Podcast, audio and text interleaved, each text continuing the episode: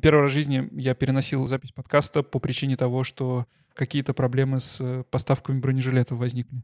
Это, конечно, довольно жутко звучит. И, ну, я надеюсь, что будущие выпуски будут переноситься по, по обычным причинам, а не по таким страшным.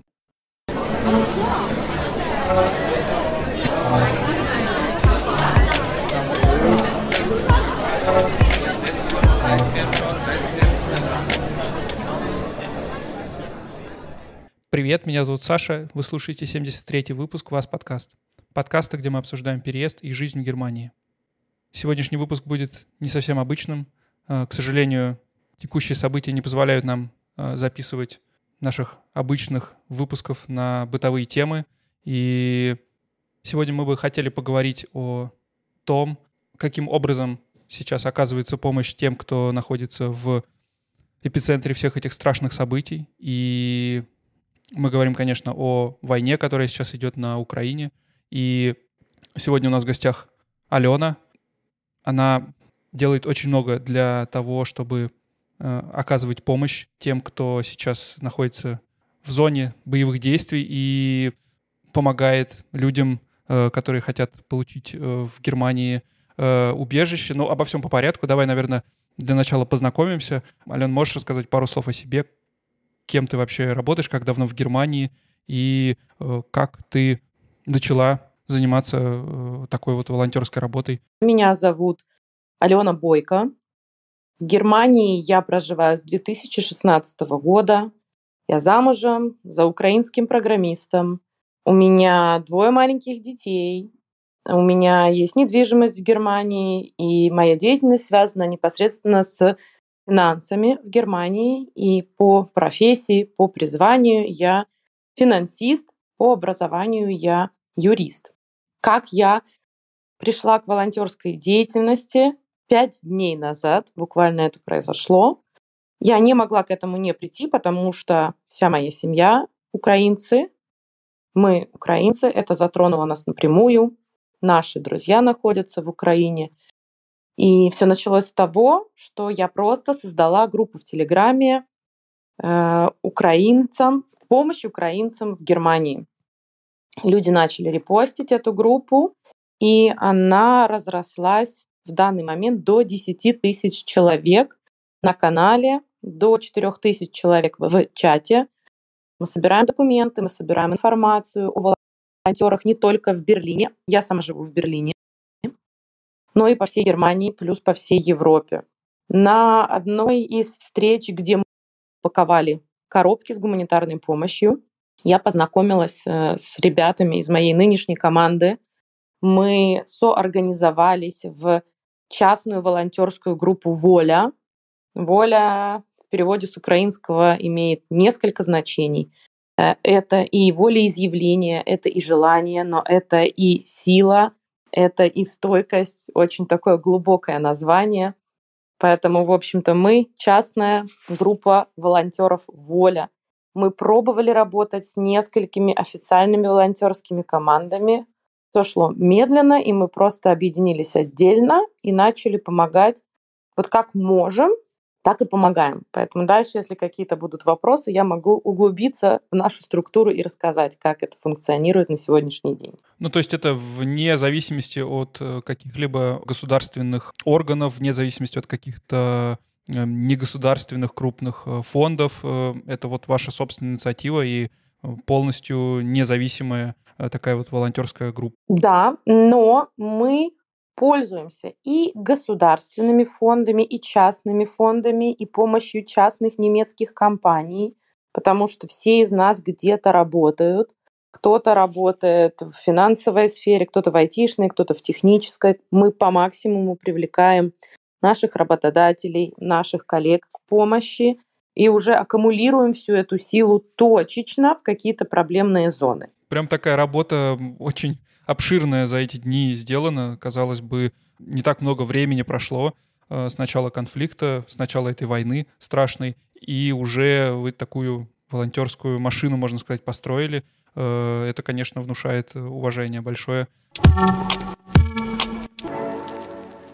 Давай, наверное, перейдем немного э, к тому, какие вообще варианты помощи есть сейчас. То есть вот те, кто живут за границей, да, те, кто живут в Европе, в Германии в первую очередь, как эти люди могут помочь и какие способы помощи вот конкретно вашему фонду? Может, наверняка есть еще какие-то другие фонды, есть официальные какие-то фонды помощи, Красный Крест, Каритас и прочие. Какие вообще вот крупными такими мазками, какие есть э, способы э, помочь тем, кто сейчас находится вот на Украине или в процессе, э, может быть, получения убежища? Как вообще это устроено?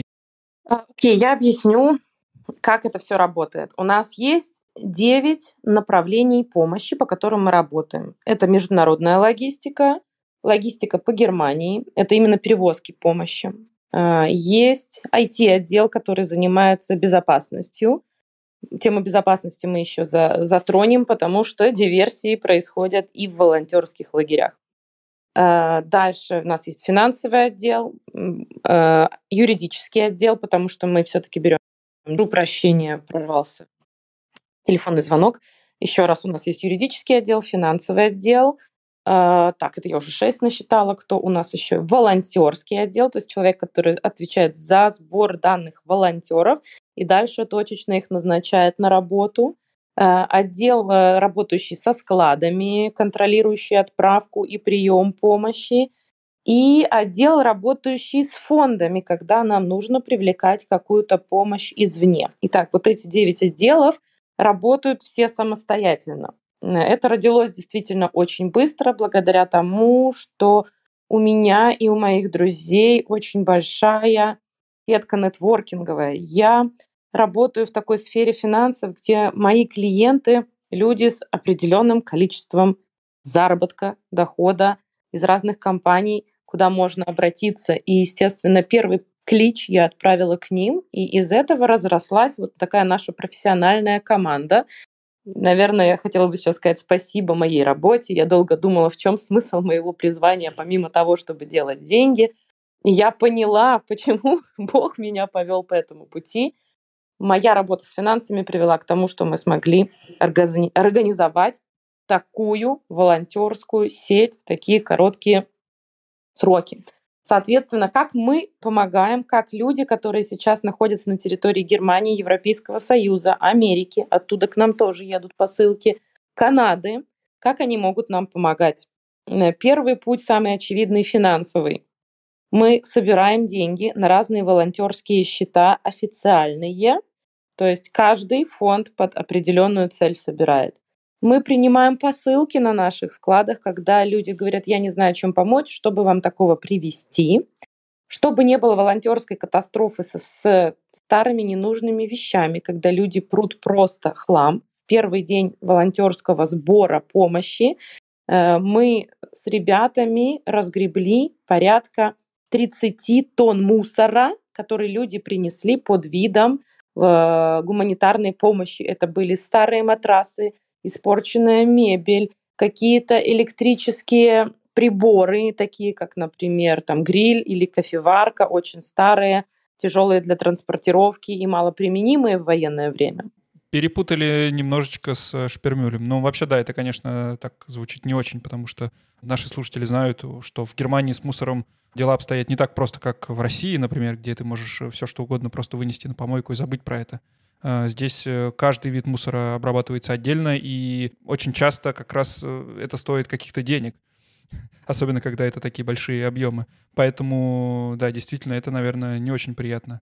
Так что, да, прежде чем формировать какую-то посылку и помощь, надо подумать вообще, хотели бы вы, удобно ли было бы вам такие вещи принимать, да, поставить себя на место людей, которые занимаются логистикой и тех конечных получателей э, этих посылок. Да, совершенно верно. Поэтому мы отработали отличную, удобную, функционирующую сейчас по, Гер... по Германии схемы, схему, когда мы даем ссылки на Amazon, на другие магазины, где человек может посильно, по своему желанию, заказать необходимые товары на наш склад. И дальше, во-первых, это облегчает упаковку, отправку. Все приходит уже упакованное, подписанное с чеками. Мы легко можем предоставить это на границе, и с провозом таких вещей не возникает проблем. Это такой второй путь, то есть финансово, посылки. Третий путь. Есть проблемные э, вещи, которые сложно сейчас достать, но которые нужны в первую очередь. Это снабжение украинской армии элементарными средствами защиты, такими как шлемы, бронежилеты, термобелье, защитная одежда, палатки, дождевики. Это достать сложнее. Такая единица одна стоит дороже. Это не такой популярный товар, как трусы, носки в H&M, поэтому завозится в Германию в малых объемах и производилось до этого в малых объемах.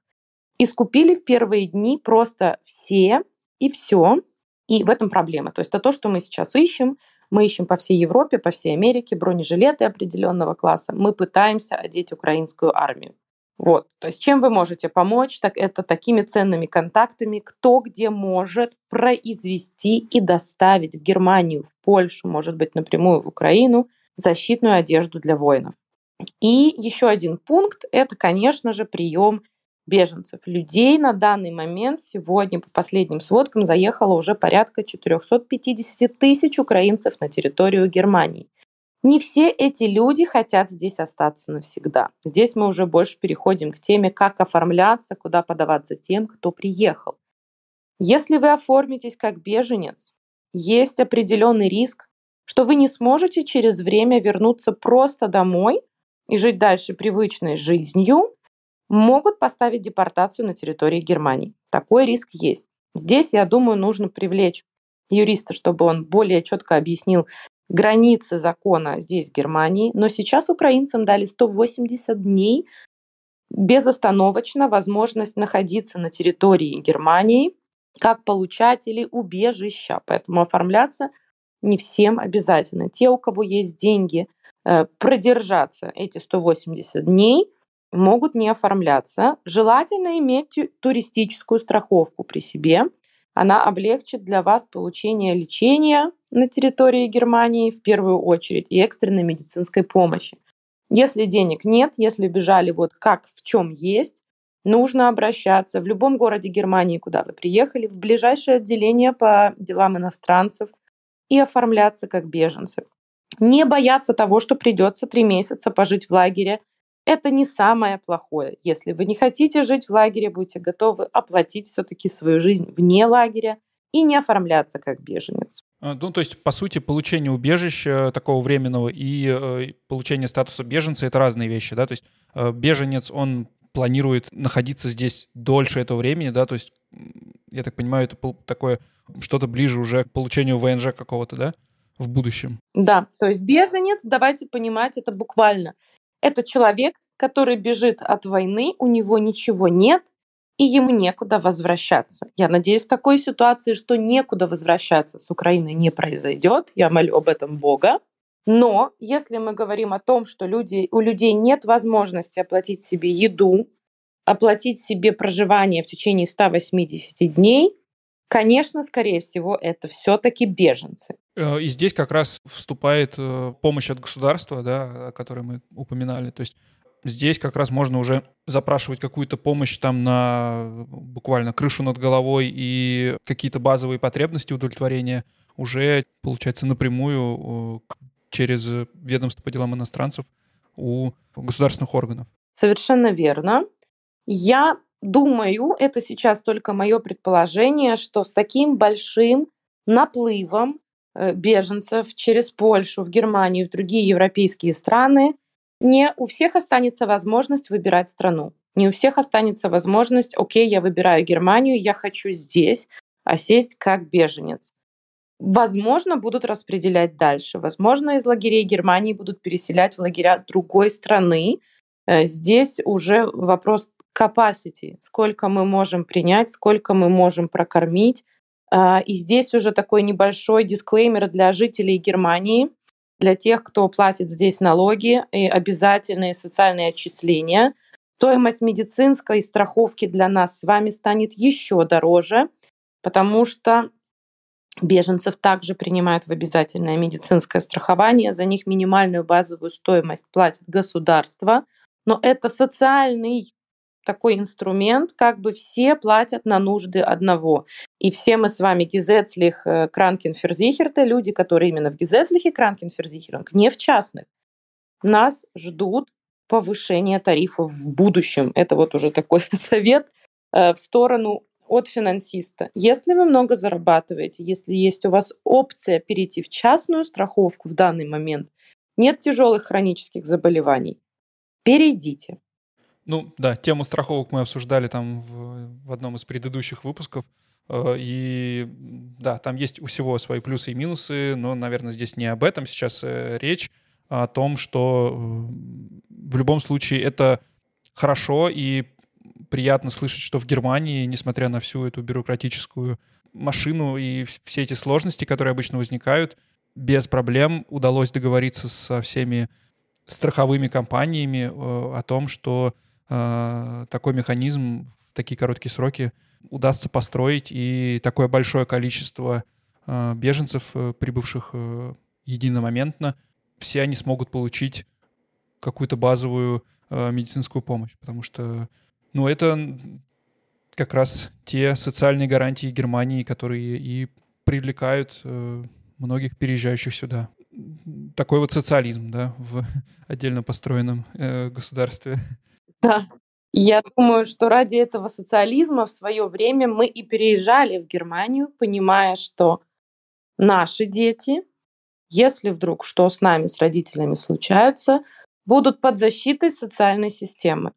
Ее четкое, бесперебойное функционирование крайне важно, и немцы умеют это хорошо делать. Я не знаю актуальную ситуацию. Мы еще не пережили коронакризис. Насколько все страховые компании с этим справятся и как это будет, сможем ли мы покрыть действительно нужды всех нуждающихся. Но на сегодня ситуация такая, людей принимают, людей оформляют. Бюрократически это, конечно, занимает какое-то время, но нужно приехать и все-таки податься. Не ждать чего-то, если вы точно знаете, что вы именно классифицируете себя как беженец, а не человек, которому нужно временное убежище, и потом он хочет двинуться дальше из Германии, либо вернуться назад в Украину, предположительно, если такая возможность будет. Э, ну, давай, то есть по этому вопросу подведем итог. Насколько я понимаю, сейчас все э, люди, за исключением мужчин там в призывном возрасте с 18 до 60 скольких-то или 50 скольких-то, не уверен в цифрах.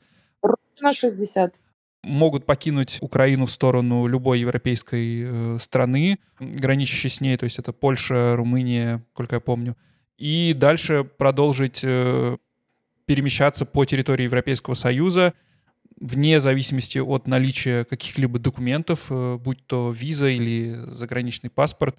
А, насчет того, чтобы совсем без документов, я думаю, это вряд ли возможно, потому что идентификация идентификация на границах все-таки нужна и важна, и это в наших с вами интересах. Если будут пускать людей без документов, мы не знаем, заедут ли это украинцы. Мы вообще не знаем, кто тогда заедет.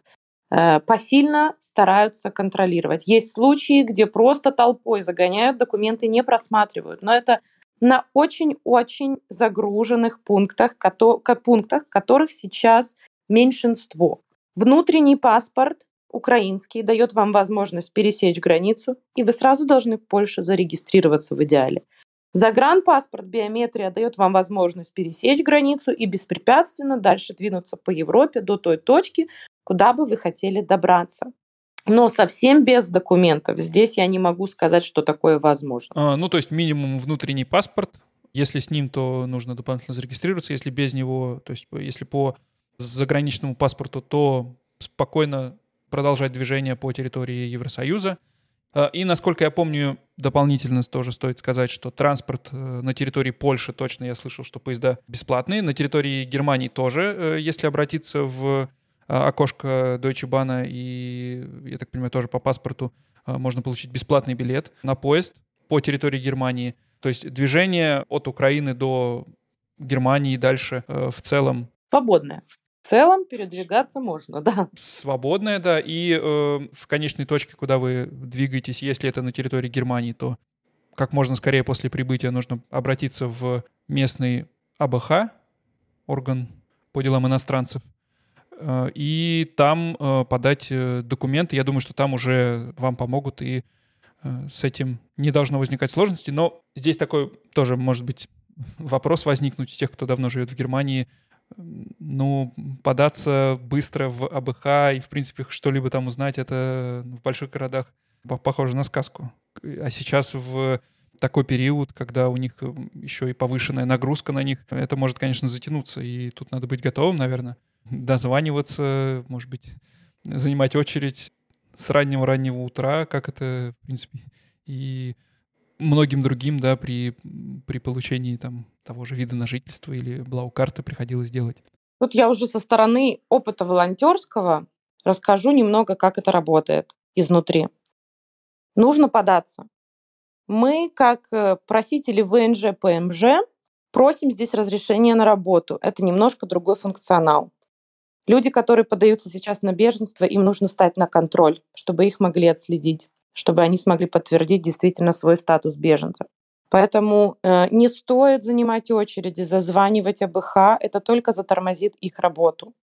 То есть на своем опыте как волонтер я поняла, я понимаю, что люди боятся, я понимаю, что людям срочно, но те, кому удавалось получить мой личный номер телефона, просто забивали весь эфир. То есть связывается человек, говорит, пожалуйста, помогите в Германии разместиться. Я говорю, да, хорошо, я взяла ваши контакты. Как только вы доедете до Германии, мы вас разместим. И человек на протяжении четырех дней, не добравшись до Германии, каждый час мне звонил. А как туда? А что это? А на какой границе? А куда? Э, это очень усложняет работу это крайне отбивает желание брать трубку, потому что ты очень хочешь помочь, тебе нужно куда-то позвонить, договориться. Человек тебе звонит, звонит, звонит.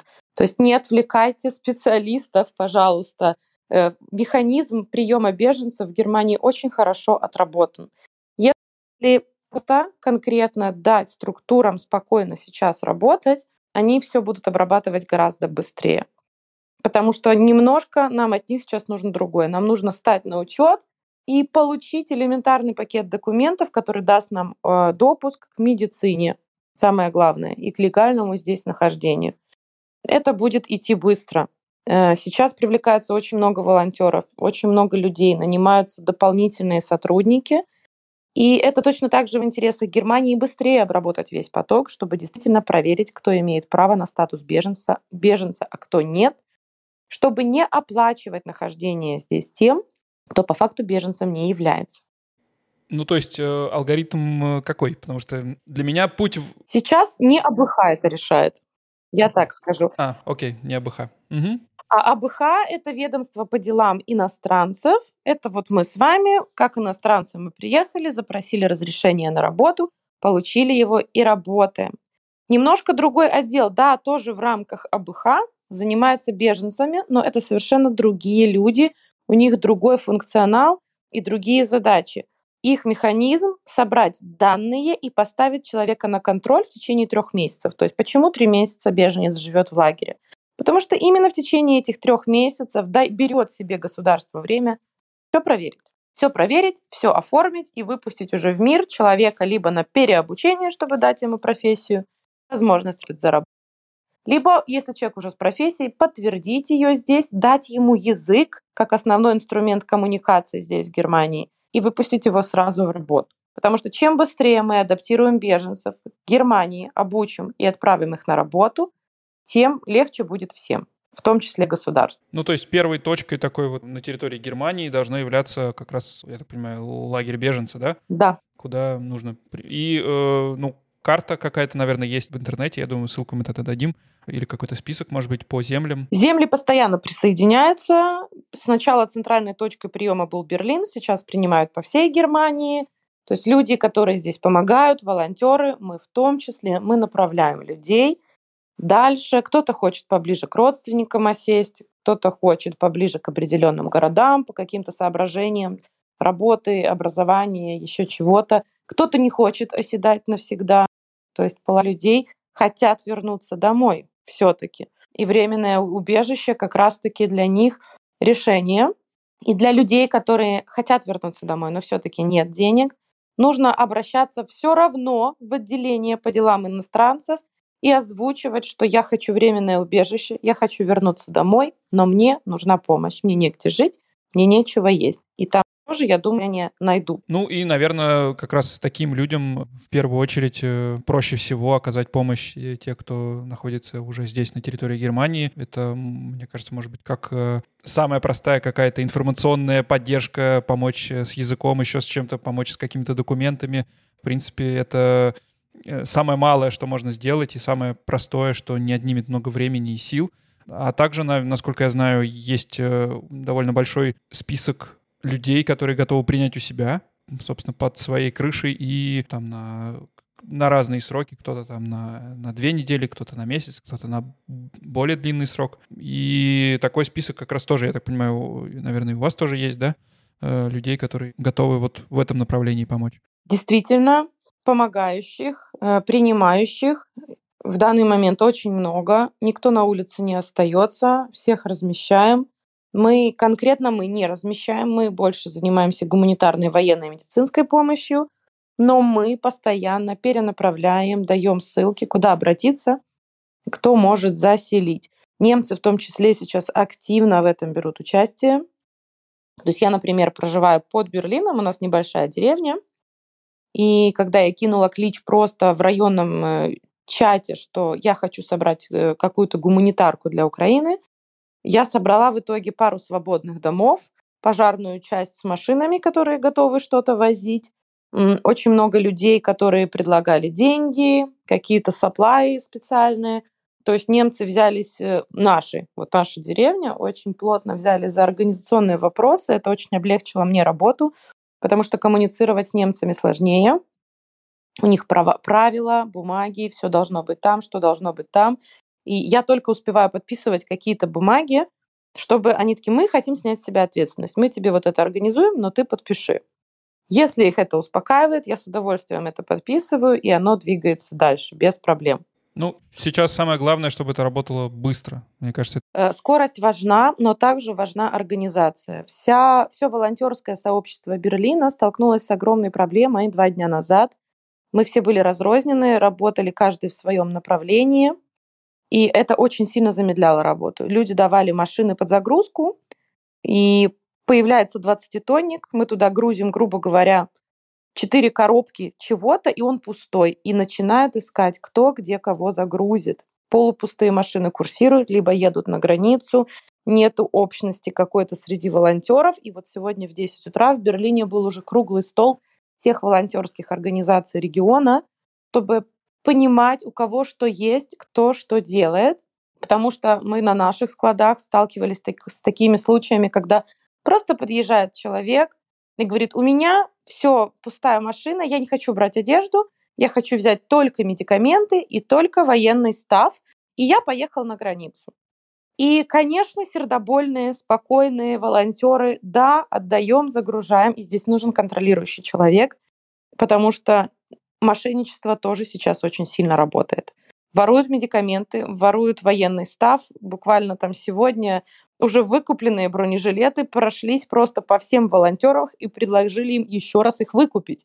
Поэтому, внимание, мы торопимся помочь, мы хотим ускорить этот процесс, но он должен быть синхронизирован, он должен быть четко проверен. Если мы кому-то что-то отгружаем какую-то помощь, либо мы хотим кого-то поселить к своим друзьям в дом, мы должны проверить документы, мы должны проверить, куда идет машина, кто ее там встречает, взять копию паспорта водителя, номер машины.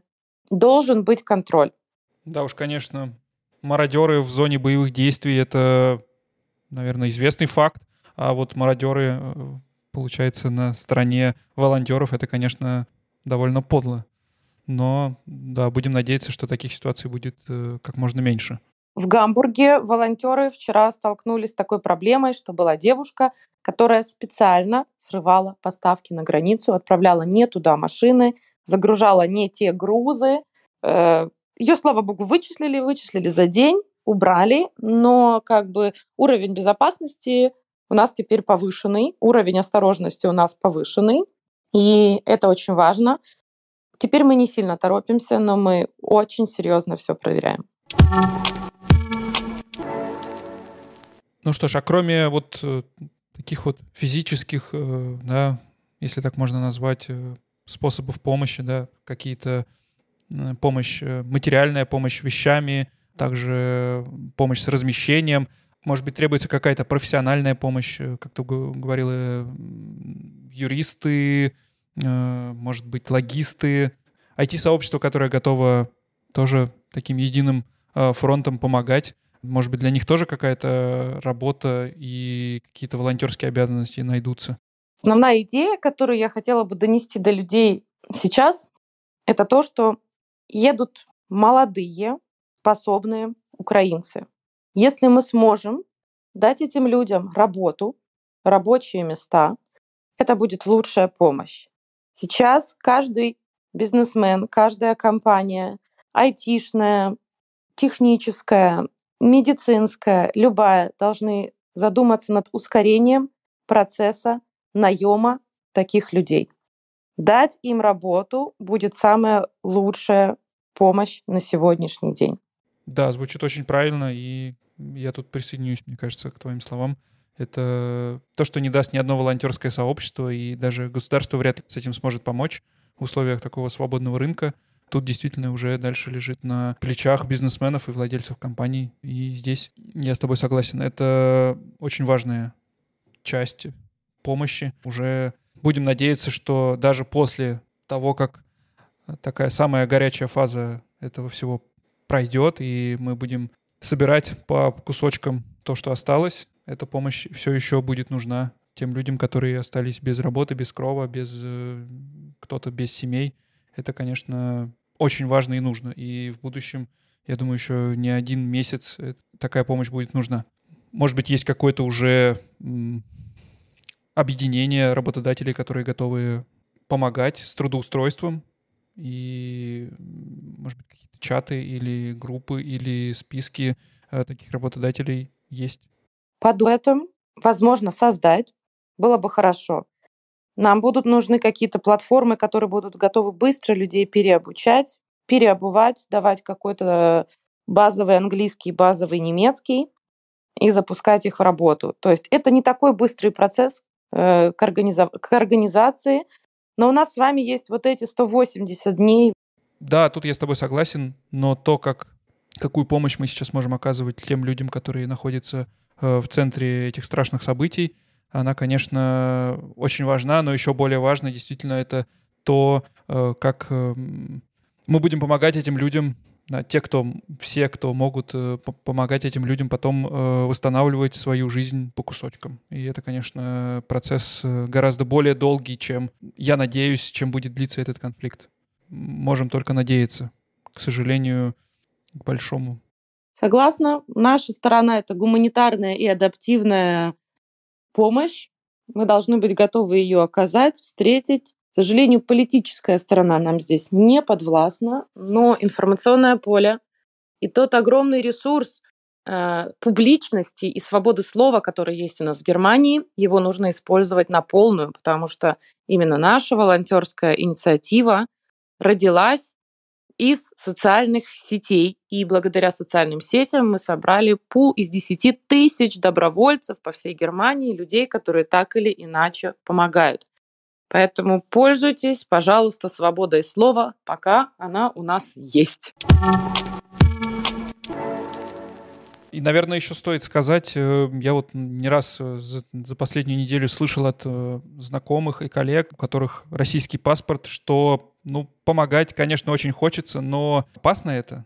И в связи с последними принятыми законами, там, вплоть до уголовной ответственности за, за какие-то отдельные статьи, может быть, ты знаешь, были какие-то прецеденты, насколько это вообще с точки зрения закона Э, для граждан России, пусть находящихся на территории Германии, но все же граждан России, э, безопасно.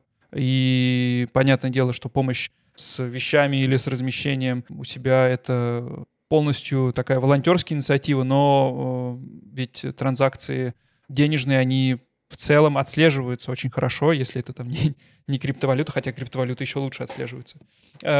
И здесь, ну, я бы, наверное, успокоил бы людей, но, может быть, у тебя другое мнение. Я бы сказал, что здесь опасности нет, пока ты находишься на территории э, Германии. Может быть, ты пару слов могла бы здесь сказать на эту тему? Совершенно верно. Э, самое главное э, оставаться людьми, не бояться помогать. На территории Германии и, в принципе, Европейского Союза никто вас насильно выдавать назад в Россию за то, что вы кому-то помогли, не будет. Нет такого юридического инструмента, его просто не существует, поэтому бояться нечего. Другое дело, если вы работаете на российские компании на территории Германии, например, «Газпром». Этим людям нужно быть осторожным. Но если вас, кроме паспорта, ничего с Россией больше не связывает на территории Германии, бояться не стоит. Да, так что помогайте, не бойтесь. Это, мне кажется, самое малое, что мы сейчас можем сделать. И, ну, вариантов много. Там для кого-то по разным соображениям там какие-то способы помощи могут быть э, там не совсем приемлемы, но способов помощи есть великое множество, как мы уже обсудили, и любая помощь сейчас э, нужна и очень важна для тех людей, которые там потеряли практически все, э, и самое главное, там потеряли свой дом, как э, вот территорию, где они могли чувствовать себя в безопасности, самое главное. И именно, мне кажется, это самое страшное и Э, как раз помощь в первую очередь э, людям, которые бегут от войны, да, кто-то может там не одобрять, например, в принципе никакую, никакие военные действия и по своим там каким-то соображениям э, не хотеть э, помогать э, там военным, например. Но кроме военных есть гораздо большее количество простых граждан, которые страдают больше всего от, э, от происходящего, и им тоже можно помочь, и можно и нужно помогать. Все ссылки на Фонды, чаты, каналы мы оставим в описании. И я думаю, контакт твой, Ален, тоже э, какой-то там Телеграм или где тебе удобнее общаться, тоже оставим. Э, но, как мы уже говорили до этого, в первую очередь постарайтесь найти, наверное, ответ на ваш вопрос в, среди уже имеющейся информации, а уже потом пишите, потому что, ну, сами понимаете, Алена сейчас очень-очень занятой человек. И первый раз э, мы, э, наверное, стоит сказать, первый раз в жизни я переносил э, запись подкаста по причине того, что какие-то проблемы с поставками бронежилетов возникли. Это, конечно, довольно жутко звучит. И, ну, я надеюсь, что будущие выпуски будут переноситься по, по обычным причинам, а не по таким страшным. Да, Александр, тут я полностью согласна. За последние пять дней войны я узнала столько вещей, которых я не хотела бы знать. Я узнала о перевязочных материалах для артериальных кровотечений, о том, какой толщины, какого типа должна, быть сталь э, в бронежилетах, какие классы бывают бронежилетов. И это совсем не то, что мне в свои 31 год хотелось бы знать.